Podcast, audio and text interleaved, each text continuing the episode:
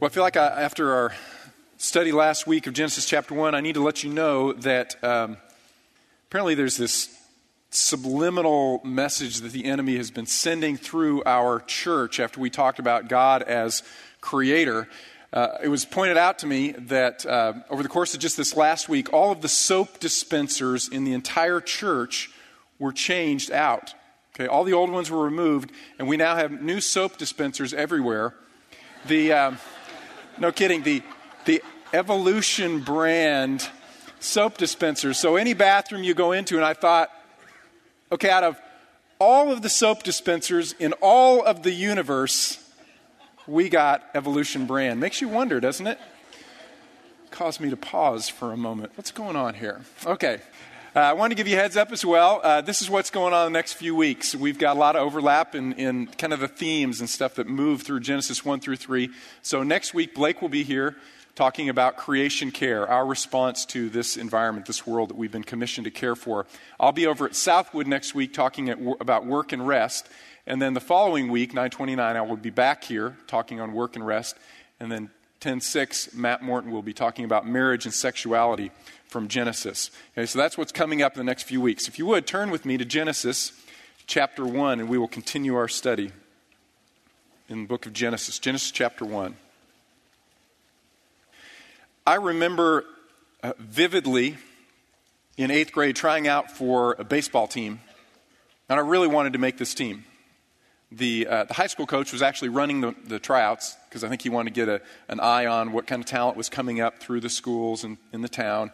And, and I really wanted to make this team. All my friends were trying out. I knew the guys who would make it. I, I was really confident that I would do well, but I hadn't been throwing a ball uh, all winter. I've been, I've been playing other sports. I've been playing hockey. So I hadn't thrown a ball at all. First day of tryouts, I came out and I was throwing really hard. I was trying out for pitcher and third base. And so I was, I was throwing the ball really, really hard, although I hadn't been throwing at all. And that first practice day, I got to the end of it and, and I could barely lift my arm. I mean, every muscle in my arm and my shoulder was just on fire. I was in so much pain. I went home and I slept. And I thought, oh man, I hope this thing heals up so I can go day two. Well, I woke up in the morning and my arm was just like, like this thing of lead just hanging on my body. Could barely lift it up. I went to tryouts and you know I was just Ah, I was throwing the ball. I could barely barely even throw it at all. And about the middle of practice, coach knew that I wanted to pitch, and so he said, "Brian, why don't you throw some batting practice?" Like, oh no! And I don't know, you know, if it was pride or embarrassment or what. I didn't tell him that I had hurt my arm, and so I got up on the mound, and you know, it was it was a strain just to get the ball to the plate. I didn't throw a single strike. I threw 10 or 15 pitches and he he said, "Okay, that's enough." It's like, oh, man. Third day of tryouts, I, I didn't do any better. My arm was still killing me. Got to the end of tryouts, and he said, "Well, you know, I've posted the names. These are the guys who have made the team. The rest of you come over here." And I was I was in that group. You know, it was, I was just crushing.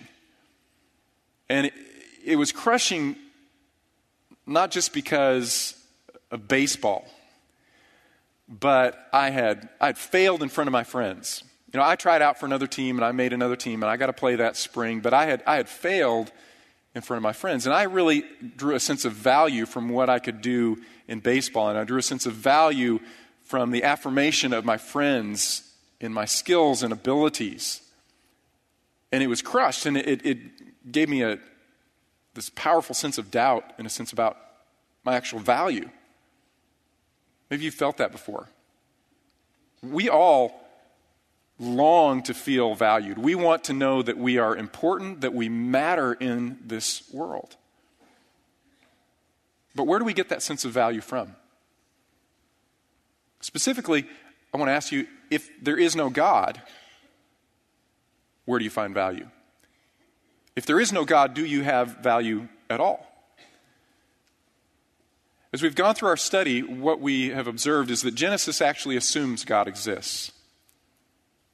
As we look at the data that we see, all the evidence in the universe, we have to concur, you know, it's most logical and most reasonable to agree God exists. How else can we explain this, this vast and complex universe apart from a powerful and an intelligent God? God must exist, and He demonstrates personality through His creatures, specifically us, and morality and goodness. We see all these things about God through the evidence in His creation. But we've also challenged ourselves to think what if God did not exist? What are the implications of that? Specifically, this morning, if God does not exist, is there any value to us and to our lives? Former Supreme Court Justice Oliver Wendell Holmes Jr. was a brilliant man, but he was no friend of the Christian faith. He once wrote, I see no reason for attributing to man a significance different in kind from that which belongs to a baboon or a grain of sand. So if God does not exist, which he did not believe God existed, then there is ultimately no value to man. We are this conglomeration of complex matter, but ultimately nothing more. We don't have value or significance beyond that of a baboon or a grain of sand. But you know, it's really difficult for us to live like that, right? It's difficult for us to, to contemplate that and, and, and accept that. And so we try to find meaning in all different kinds of ways. The current philosophical foundation for value or meaning of people is that we are valued according to our capacities. I want you to, to, to ponder that with me for a moment. We have value according to our capacities, our capacity to reason, to relate, to produce. But you see the implication of that? When your capacity to reason or to relate or to produce diminishes, consequently, so does your value. And when maybe those capacities are completely gone, when your mind doesn't work like it used to work and your body can't function like it used to function, do you have value? What of those who are born and their minds from birth don't work well, or their bodies don't work well? Or what about those who are not yet born, but we would call them human? Do they have value? No, because they do not have capacities. Well, that's really depressing. That's really depressing. And, you know, most folks don't want to live with that concept either, that in fact their life has meaning only attached to capacities, right? Uh, I would say probably 50% of you right now who are sitting in this audience, you're in the prime of life. Man, enjoy it. It's awesome. It's a great time, but it will not last.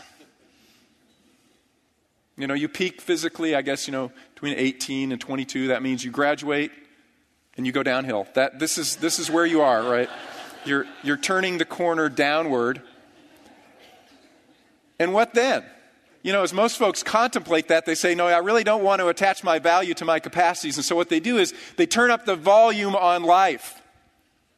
Say, if life ultimately has no meaning, then I will get all of the gratification right now in this moment that I can through pleasure or through power, and I just crank it up and try not to think about the fact that my life does not have significance. Well, fortunately, the Word of God from the very first chapter says, No, you have value because you have been made in the image of God. You have intrinsic worth because you have been made in the very image of the one true creator of the universe. Genesis uh, begins with a very big picture. God is creating the universe, and then it draws to a very sharp focus on the pinnacle, so to speak, of creation, which is mankind. Men and women made in the image of God. It's the longest single section in Genesis chapter 1 is description of our creation, and then chapter 2 is focused exclusively on the creation of man. Because we are the pinnacle of the creation of God, made in the image of God. I want you to read with me the account in Genesis chapter 1 and verse 26. Then God said, Let us make man in our image, according to our likeness, and let them rule over the fish of the sea, and over the birds of the sky, and over the cattle, and over all the earth, and over everything that moves upon the earth. God created man in his own image. In the image of God, he created him. Male and female, he created them. God blessed them, and God said to them, Be fruitful and multiply, fill the earth and subdue it, and rule over the fish of the sea, and over the birds of the sky, and over every living thing that moves on the earth. The key phrase in Genesis chapter 1 is a short phrase it's, it's the image of God. And I will tell you, volumes have been written by theologians, not just because theologians and pastors go on and on and on about stuff, but volumes have been written because this is one of the most important phrases in the entire Bible. But interestingly, it's not explained here in chapter 1. We're going to go to chapter 2 to begin to unpack the meaning or the significance of the phrase image of God. I want you to go with me to Genesis 2, verse 4. It says, This is the account of the heavens and the earth when they were created, in the day the Lord God made earth and heaven. Now, no shrub of the field was yet in the earth, and no plant of the field had yet sprouted, for the Lord God had not sent rain upon the earth, and there was no man to cultivate the ground. But a mist used to arise from the earth and water the whole surface of the ground. Then the Lord God formed man of dust from the ground and breathed into his nostrils the breath of life, and man became a living being. The Lord God planted a garden toward the east in Eden, and there he placed the man whom he had formed. In Genesis chapter 2, verse 4, what we have is a, a, summary of what's going to follow. There's an interesting structure in the book of Genesis, and it's marked by a Hebrew word uh, called toledot. Sometimes you'll see in your translation, uh, these are the generations of. There are 10 of these markers in the book of Genesis. Toledot. These are the generations of. Or, or essentially, what it's saying is this, what, this is what happens next in the story. Okay? In chapter 2, verse 4, we have the first Toledot. It's saying, this is the storyline of the Bible. And where does it begin? Begins with us. The significance of the storyline begins with us. Chapter 2, verse 4, a summary. Here is what is about to happen. Chapter 2, verse 5. No shrub of the field was yet in the earth, no plant of the field had yet sprouted, for the Lord God had not sent rain upon the earth, and there was no man to cultivate the ground. We have two deficiencies there is no water, and there is no cultivator.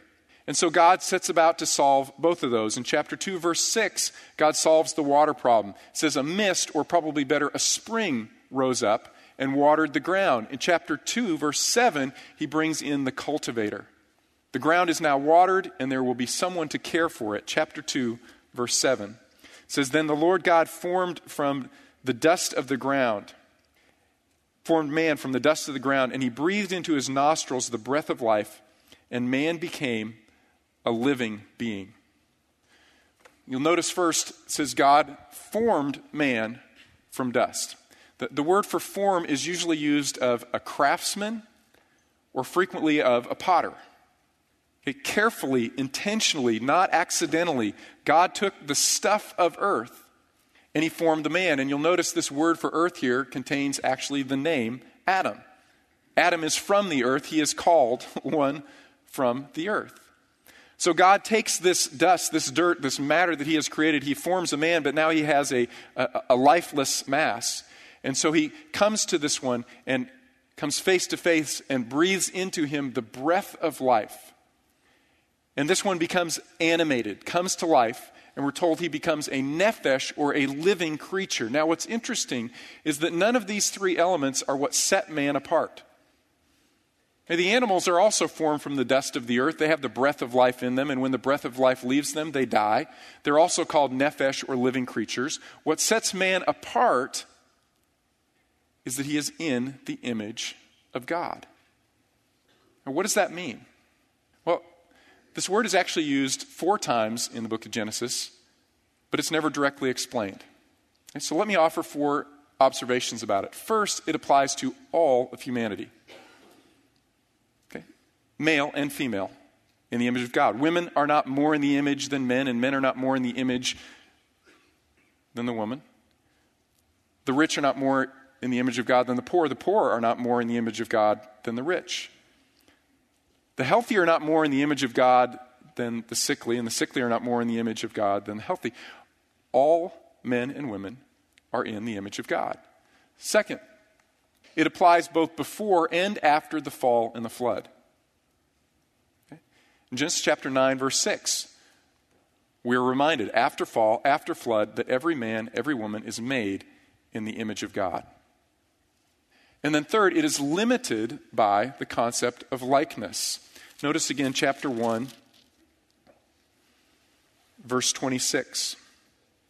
Let us make man in our image, the third bara. Let us create something unique and special, not seen before. Let us create man in our image according to our likeness. Okay, we're in the image of God, but we're also in the likeness of God. According to ancient Near Eastern theology, the king was in the image of God, and what that meant was the king was God, and the king was consequently to be worshiped. Free men were a shadow of the God, and slaves were a shadow of men. They were not actually real men. But the king himself was the very image of God and consequently should be worshiped. Moses sets our theology apart from the beginning and says, No, we are in the image of God, which makes us unique and special among creatures, but we are not God. We are simply and just the likeness of God. So, what does that mean? Well, I'm going to give you three qualities of the image of God. First, the image of God means that we are designed to relate to God. We are designed and created with a unique capacity to have a personal relationship with God. Read with me again, verse 26. Then God said, Let us make man in our image. What's going on here? Well, some believe that what you have is God sitting around with all of the angels and he's talking to them. I have an idea for all of you. Let us make man in our image. The only problem with that is angels are not in the image of God, only men and women. What you have here is an early hint at a Trinitarian God. Okay? It's not fully expounded, it won't be for another 1500, 1600 years. But you have here an early hint of a Trinitarian God. We actually saw it in Genesis 1, verses 1 through 3, didn't we? God the Father in the beginning created the heavens and the earth, but his Spirit is hovering over the face of the deep. And then God spoke, and we're told in John 1, the Word of God is the Son of God. And so God the Father is directing all activity. The Son is his agent of creation by the power of the Spirit they made together. We have a triune God. And we are reminded last week that God didn't create because he was lonely or bored. God wasn't, for all of eternity, deficient in any manner. He wasn't sitting around and saying, Spirit, you're boring, and so are you, son. I, I need, to, I need more. I need more. People, persons. I, I'm, I'm lacking in something. Let me make. No, God was fully and completely satisfied within himself and the relationships that existed between Father and Son and Spirit. As we saw last week, they were sharing glory, meaning they were loving one another. And they created men and women so that we could enter into the love of God as a triune, relational God. Jesus tells us that is the essence of life. John chapter 17, verse 3. This is eternal life. And John is not talking about life in the future that you get someday. John is talking about eternal life as a present and future possession. He's talking about something not in terms of its duration, but in terms of its quality. He's saying, This is the life of the ages. This is the life that is possessed with God. What is it? That they may know you, the only true God, and Jesus Christ, whom you have sent. This is Christ's high priestly prayer. And he will go on later and he will say, God, I pray that they would enter into it and they would know unity with us, the unity that we shared from all of eternity. To be made in the image of God means you can have a personal relationship with God. It means not only can you relate to God, but also you are designed to relate to one another. Okay? Relationships with one another. Read with me again, chapter 1 and verse 27. God created man in his own image. In the image of God, he created him. And so that you don't miss the point, male and female, he created them. Male in the image of God, female in the image of God. And I would argue the image of God actually not yet completely represented on earth until there is male and female. Have you ever wondered why did God continue to create? Once he had Adam and he had Adam in his image, why didn't God say, you know, this is enough? Adam's life will be a lot less complex if I just stick him in the garden by himself. You know, there's not going to be disagreement and you know, it, just let's just make it easy on Adam. We're done. We got one in the image. Why did he continue on? Why did he, in fact, say, this is good and this is good and this is good, but this is not good at all? This is really, really bad. Adam is alone. Because God is a relational God, and Adam needed one like himself to whom he could relate, but not exactly like himself. Why did God create Adam and then not create another male for companionship? Why did it have to be female? So, you and I have a lot of relationships, a lot of relationships in which we can uh, relate to one another and enjoy relationships with one another. But the pinnacle of relationships on a human standpoint is the marriage relationship. Because it's in that marriage relationship where a union can be created that is unlike any other union you can have in any other relationship. And so we have other relationships that are really satisfying and fulfilling for us, but that is the one relationship that is designed by God to actually reflect God's Trinitarian nature. Within the Trinity, we have Father, Son, Spirit. Three distinct persons. But they are all equal. All are God. The Spirit is not less God, nor is the Son less God than the Father.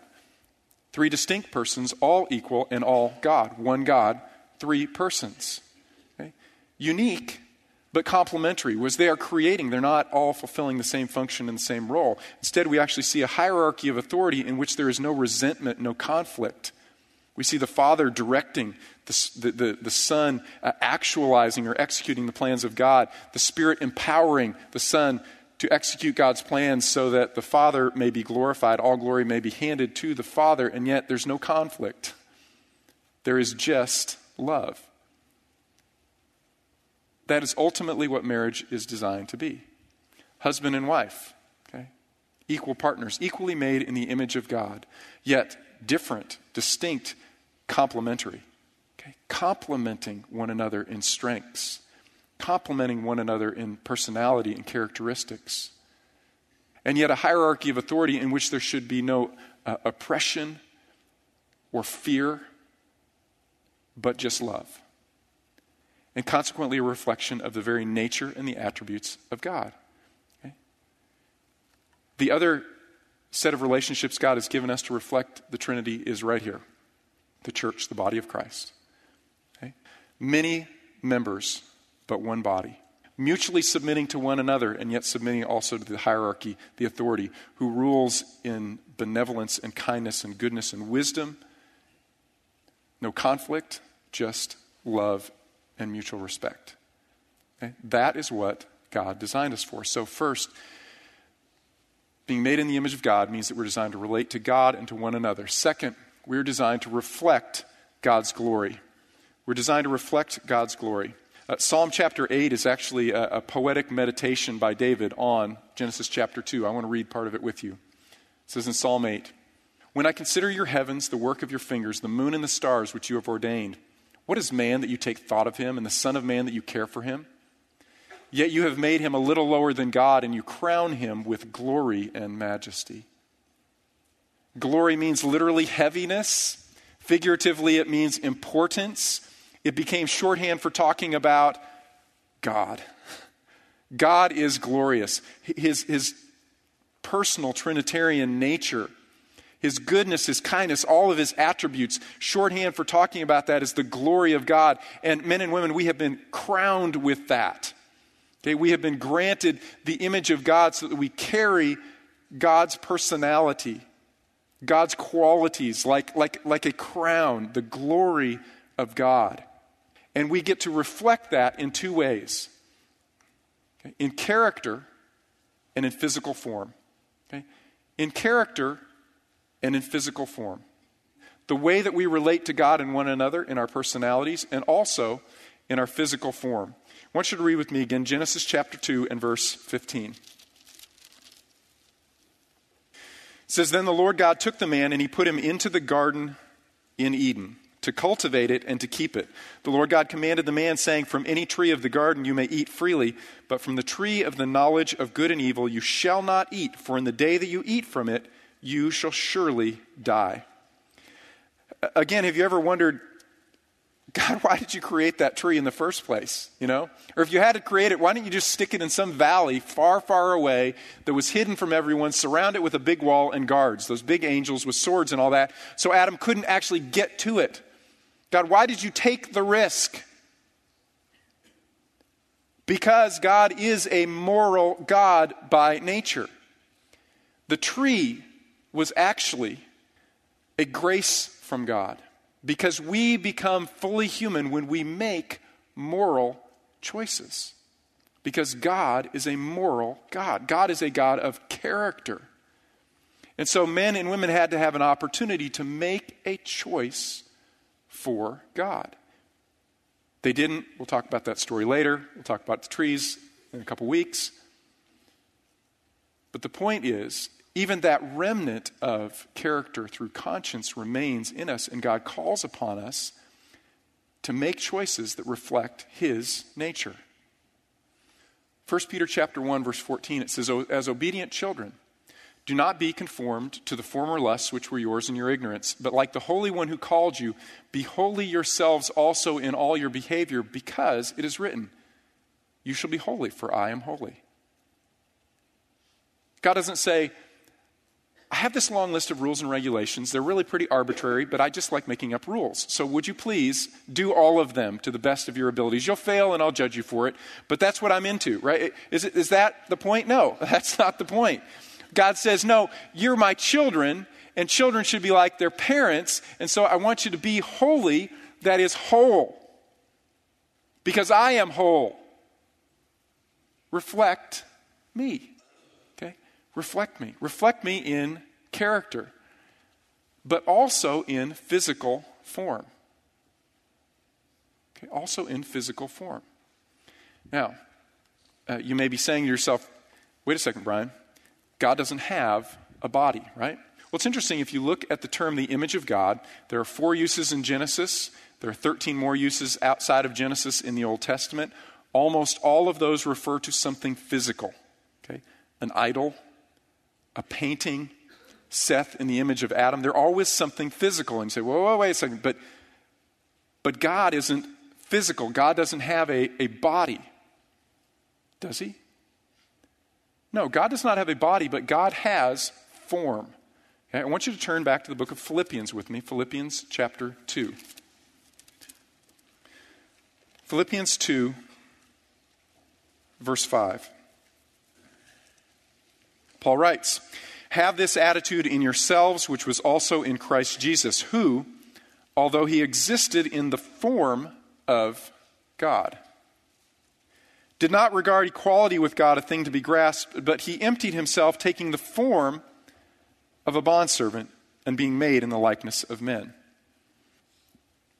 From all of eternity, the Son of God existed. And how did he exist? He existed in the form of God. God has form, a form that's appropriate to his domain. And so the Son had form, he had divine form, and then he took on another form the form of a bondservant because he was placed in a new domain. He was placed upon the earth. And so he was given a form that was appropriate to his domain so that he could accomplish God's purposes within this new domain. Okay? And you have been given a form that allows you to accomplish God's will for your life in a physical world. This is a physical world, and so you've been given a form that's appropriate to do the will of God. And even through that form, you can reflect God you can reflect God. Let me give you one illustration of this.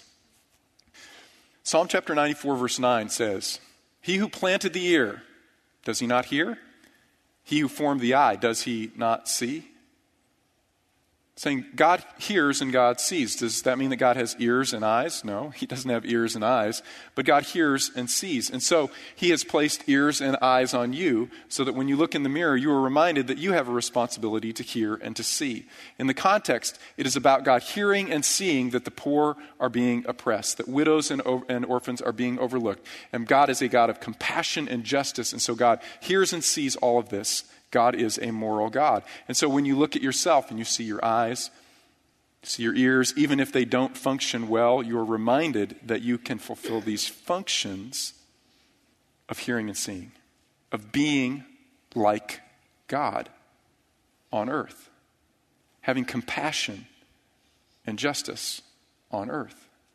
Now, what's amazing is that not only do you actually have an opportunity to reflect God's glory in character, but even in your physical body. I want you to turn with me to Exodus chapter 34. Exodus chapter 34. And let's read verse 30. 29. Start in verse 29. It came about when Moses was coming down from Mount Sinai, and the two tablets of the testimony were in Moses' hands as he was coming down from the mountain, that Moses did not know that the skin of his face shone because of his speaking with God. So when Aaron and all the sons of Israel saw Moses, behold, the skin of his face shone, and they were afraid to come near him. What happened? Moses was glowing. Not figuratively, literally irradiated with the glory of God. And so when he came down from the mountain, his face is glowing, and Moses doesn't realize that he is literally reflecting within his physical body the very glory of God, and it is scary. And the people say, whoa, whoa, whoa, back off. Moses finally realizes what's going on, and so whenever he talks to the people from then on, he puts the veil down. But man, when he gets back in God's presence, what does he do? Lift it up irradiate me. Let me absorb more of your glory, God, because that's what I was designed to do. This is after the fall, this is before resurrection. Moses is glowing. It's an amazing verse here in Daniel chapter 12, verse 3. It says, Those who have insight will shine brightly like the brightness of the expanse of heaven, and those who lead the many to righteousness like the stars forever and ever. I don't think that is merely poetic language. I think there is a literal reality behind that that we see illustrated in Moses when he is in the very presence of God.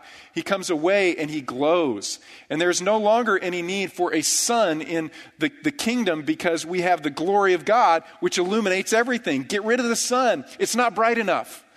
Okay? It's not warm enough. Instead, we get the presence of God, and being in the presence of God face to face with the veil lifted, we glow.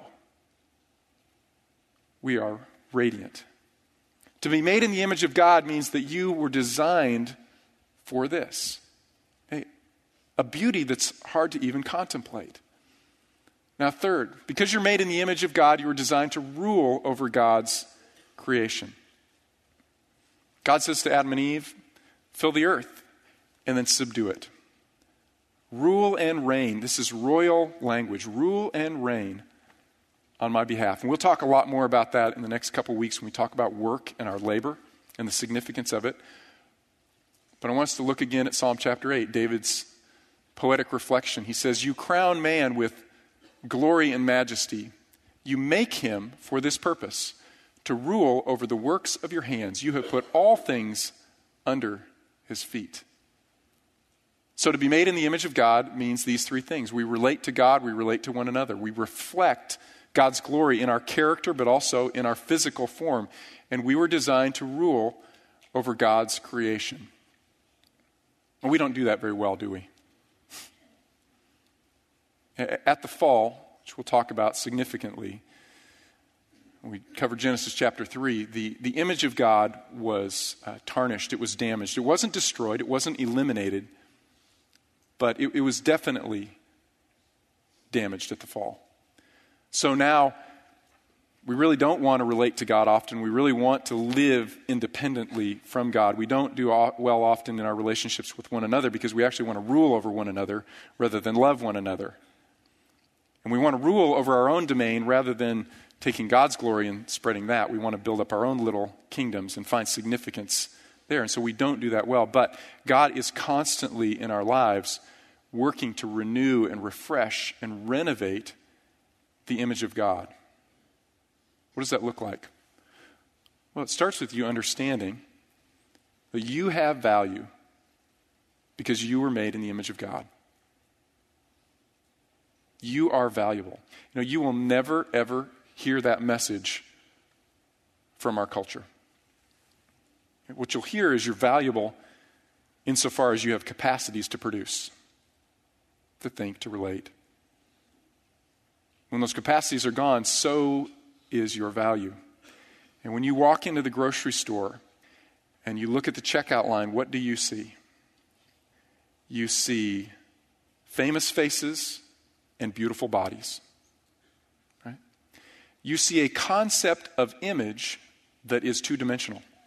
Okay? That is image. What matters? Just the image. And we know in our minds, okay, every one of those pictures has been airbrushed a thousand times, and yet we're still tempted to bow down and worship that image and say, no, that's image. That's value. Although it's two dimensional and it is ultimately a lie, we're tempted to say, no, those people are valuable because they're famous. They're, they're, valuable because they are known. And so, because they're known by so many people, they must be able to speak into our lives. And we don't stop as we're tempted to worship and back up and say, no, those bodies will decay, those minds will diminish. And then, where is the value? Where do you find value? Find value in the fact that you are made in the image of God. There is a, a, a stunningly profound verse, probably my favorite verse on sanctification or the renewal of the image of God is found in 2 Corinthians chapter 3 verse 18. It reads like this: "But we all with unveiled face, beholding as in a mirror the glory of the Lord, are being transformed into the same image from glory to glory, just as from the Lord the Spirit." He's drawing upon this imagery of Moses being the presence of God. And he says, We pull back the veil. And what pulling back the veil means is coming for the first time to Jesus Christ and saying, God, I accept that I have value because Christ died for me. Do you know that God has declared that you are of immeasurable value because he was willing even to send his son to die for you. God says, This is what you're worth. You're worth the death and suffering of my son. You are worth that much. And you know, ultimately, only God's evaluation matters. And he says, That's what you're worth. And you pull back the veil when you come to God for the first time and you say, God, I believe that I have value in Christ. Thank you for giving him to remove my debt. And when you do that, then you have the opportunity as a son or a daughter of God to continuously come into his presence with face unveiled and behold as in a mirror the glory of God. And what you're seeing there is a reflection. You're seeing God's glory within you because you're made in his image. But it's, it's tainted, it's marred, it needs renovation. But as you behold and you behold and you behold and you draw all of your value and your significance from God's declaration about you, it transforms your character. It gives you confidence in your love and your relationship with God. And you know what? It transforms all of your relationships. Because now you look at every other person and you say, made in the image of God, valuable. No matter how broken or poor or wretched, made in the image of God, no matter how famous or well known or beautiful all that matters, made in the image of God. And you enter into these relationships no longer out of fear or out of control or wanting to use people, but because they are valuable in the image of God. And you enter like Jesus Christ, who is the very image of God in human flesh, and you enter to give. Because you can give, because you are completely and utterly filled up with Jesus Christ. My favorite uh, piece of writing by C.S. Lewis is called The Weight of Glory. If you have never read it, I, I read it several times a year. My favorite piece that he ever wrote. He made this statement in this article. He said, It is a serious thing to remember that the dullest and most uninteresting person you can talk to may one day be a creature which, if you saw it now, you would be strongly tempted to worship. There are no ordinary people. You have never talked to a mere mortal. It is immortals whom we joke with, work with, marry, snub, and exploit. Made in the image of God. Would you pray with me? Father, I pray that we would see we have value just because we are made in your image. No matter how great or small our intellectual capacities or our relational capacities or our ability to produce, we have value because you have declared we have value, and ultimately you are the only one who matters. I pray, Father, that we would begin to absorb that. And I pray, Father, that that would radically impact the way that we relate to one another. that we would regard one another no longer according to the flesh, but according to the image of God within. It's in Christ's name we pray. Amen. God bless you. Enjoy being an image bearer of the one true Creator God. Have a great week.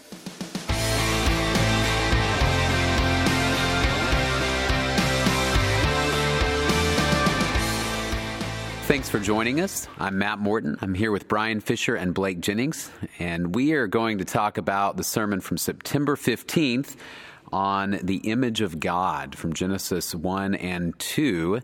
Uh, great messages yesterday. And uh, one of the things that came up consistently in both of your talks was uh, this idea of the image of God, what it means to be made in God's image, is not tied to our capacity, what we can do, how well we can think, how fast we can run. And I was intrigued, Brian, in particular, in your message, you mentioned that our capacities kind of peak between 18 and 22.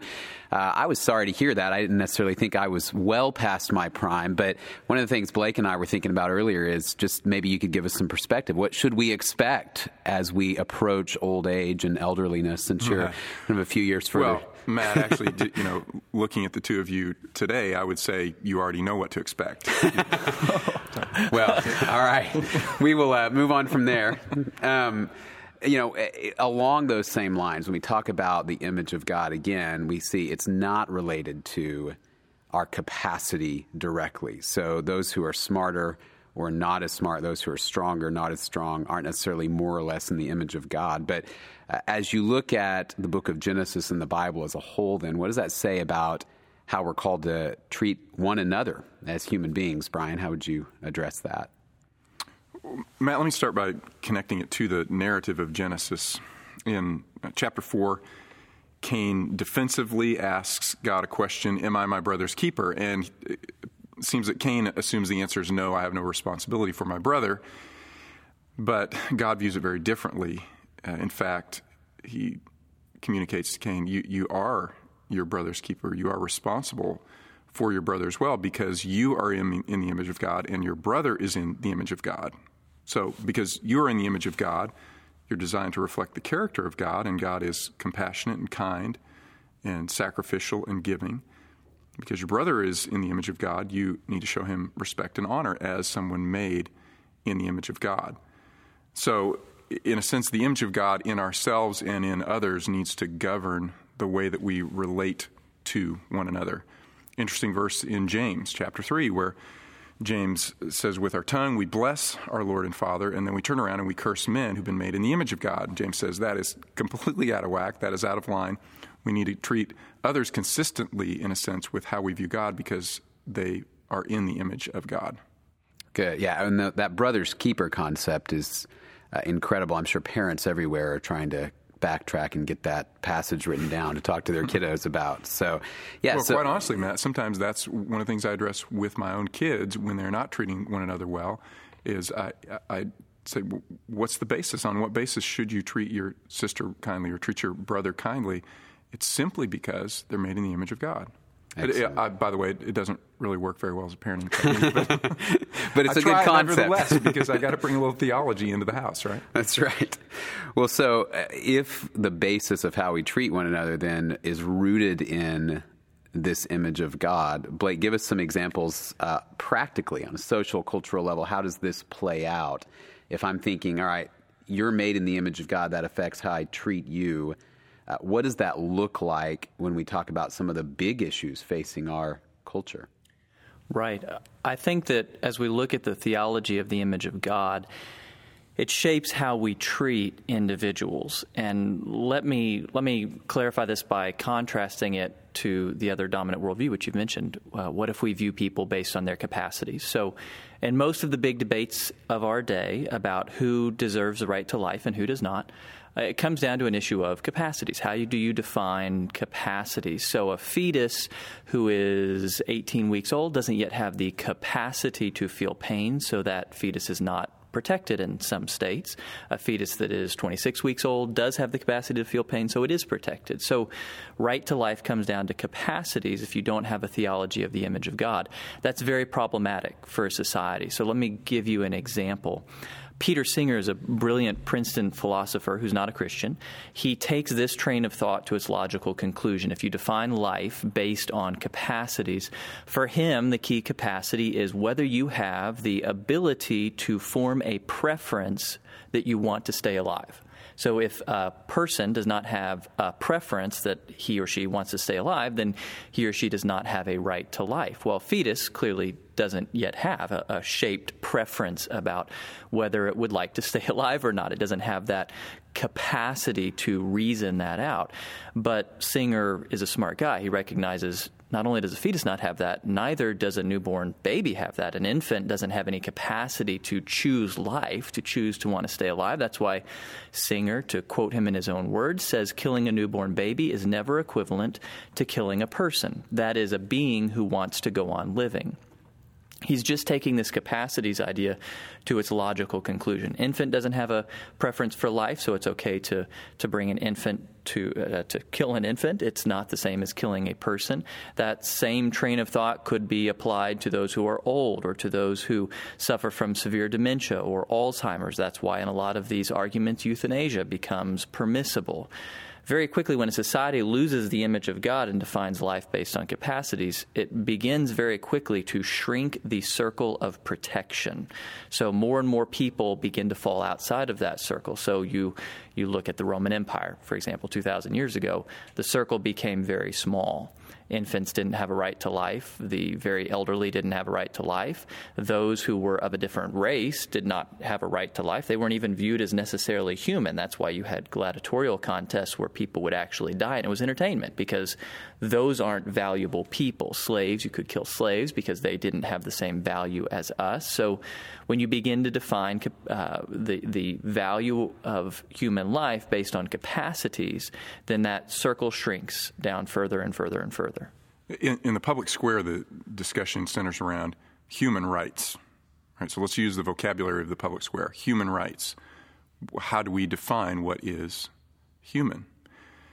If we go all the way back into the, the culture of Moses' day in the ancient Near East, the king was the only one who was in the image of God. And so the king had uh, boundless rights, so to speak. He, he, was the ultimate form of human, a man in the image of God.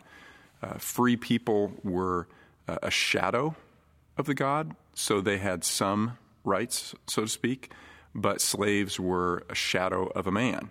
So slaves had absolutely no rights. They were not human. We, we see s- similar philosophies and thinking working, as Blake said, all the way through the Roman days into our current days. We're discussing human rights. No one necessarily would argue uh, the fetus is not life or alive in some sense, but what they would say is it's not human yet. Consequently, it doesn't have human rights because humanity is defined by capacities. So there are enormous social implications, sure, for uh, abortion, for uh, euthanasia. Um, I think there are social implications of the image of God as well on the issue of racism. The, ultimately, the only solution for racism in our country or throughout the world is a return to seeing people in the image of God. Okay, so my question for you guys then somebody may be listening and say, you know, you don't really need the image of God though to treat people well. In other words, I just I treat people the way I want to be treated. If I treat you poorly today, you might come back or your group might come back and treat me poorly tomorrow. Isn't that a sufficient basis for treating others well apart from having to have this construct of God's image? Someone says that, what do you how do you answer that question? Matt, what we're looking at is on a cultural basis, we have to create uh, protections. So you and your friends work out an agreement in a sense that you're going to treat one another the way that you want to be treated. But then, how do outsiders treat you who have utterly and absolutely no respect for you? They don't care how you treat them back, they don't share that value. On a broader cultural level, if we are not seeing people in the image of God, then we're going to see uh, great inconsistencies in the way that we treat one another. Yeah, what you're talking about it sounds like utilitarian ethics. So my ethics, my morality is based on simple utility. What you can offer me, I want to make sure that I don't do something to you that you would do back to me. Those work in a lot of cases, but they don't work when you hold all the cards. When you are the one in absolute power, then uh, there is no reason for you to treat other people well the beauty of the image of God is that shapes theology and behavior for everyone in the world, from the poorest of the poor to the richest of the rich. It equalizes everyone and puts them on the same basis because it's not about utility. It's not about what you could do to me or what I could do for you. It's about the fact that all of us are made in the image of God. So, so ultimately, this philosophical and legal construct, what it does is it protects the vulnerable. Mm-hmm. The, the powerful don't need protection, the vulnerable do. That's why you see so much discussion in the Bible about God's attitude toward the vulnerable. Let me give you an illustration as regards uh, poverty. In the book of Proverbs, it says, He who oppresses the poor taunts his, his maker. He who mocks the poor taunts his maker. The rich and the poor have a common bond. The Lord is the maker of them all. This is what I think really forms the background for James' discussion of how we treat the poor. Treat the poor as made in the image of God. The rich have, have power, the vulnerable must be protected, and we reveal how deeply we understand the image of God in ourselves and others based upon we, how we treat those who are vulnerable or marginalized in a society. Wonderful. Yeah, so this image of God shapes how we treat everybody on an individual level, but ultimately it's going to have an impact on how we view broad societal issues, uh, poverty, politics, all of those sort of issues. So, as we are closing up our time, maybe each of you, in a nutshell, if you say, um, How can I move through my day with an awareness of the image of God practically and treat others as made in the image of God? What's just one short piece of advice you'd give somebody? I would say one of the things that's been convicting to me from this passage is am I walking through life, am I walking through my day, recognizing every person I see as a bearer of the image of God, as my brother or sister? Or am I seeing them as the world does? So, uh, frankly, if I don't check myself, if I'm not thinking about this, then I'm, I'm more likely to notice the athlete, the doctor, the lawyer, the person who society lifts up, I'm less likely to see the poor person, the homeless person, or the person who uh, is is doing menial labor, whatever it might be. And, and that's wrong. It, it may not be called racism, but it's just as wrong. And so, for me, one of the things I'm challenging myself to do is as I walk through my day, every person I see recognize that is a bearer of the image of God. There's nothing mundane about that person. They are infinitely valuable to God. Yeah, Matt, I put it in really simple terms for myself. I, I like to look people in the eye. So, particularly the people who I, I might be in a, a, position where I have more, more power in the relationship, so to speak, uh, I want to look them in the eye, speak to them directly, and treat them with honor and dignity. Those who have nothing to give to me, I want to treat them with honor and dignity. You think about how we often respond when we see that homeless person or the person who's sitting there and begging, no matter what circumstances put that person there, even if it was their own personal choice that put them there, we avert our eyes. We choose to pass by and not look, rather than perhaps we have no money in our pockets at that moment and we can't actually help them. We can still look that person in the eye and say, I'm sorry, but I can't help you today.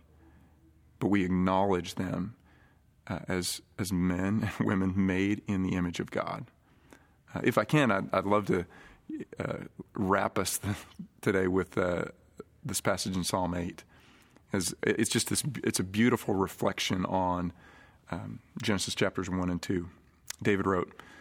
When I consider your heavens, the work of your fingers, the moon and the stars which you have ordained. That's Genesis 1. What is man that you take thought of him? And the Son of Man that you care for him. Yet you have made him a little lower than God, and you crown him with glory and majesty. You make him to rule over the works of your hands. You put all things under his feet.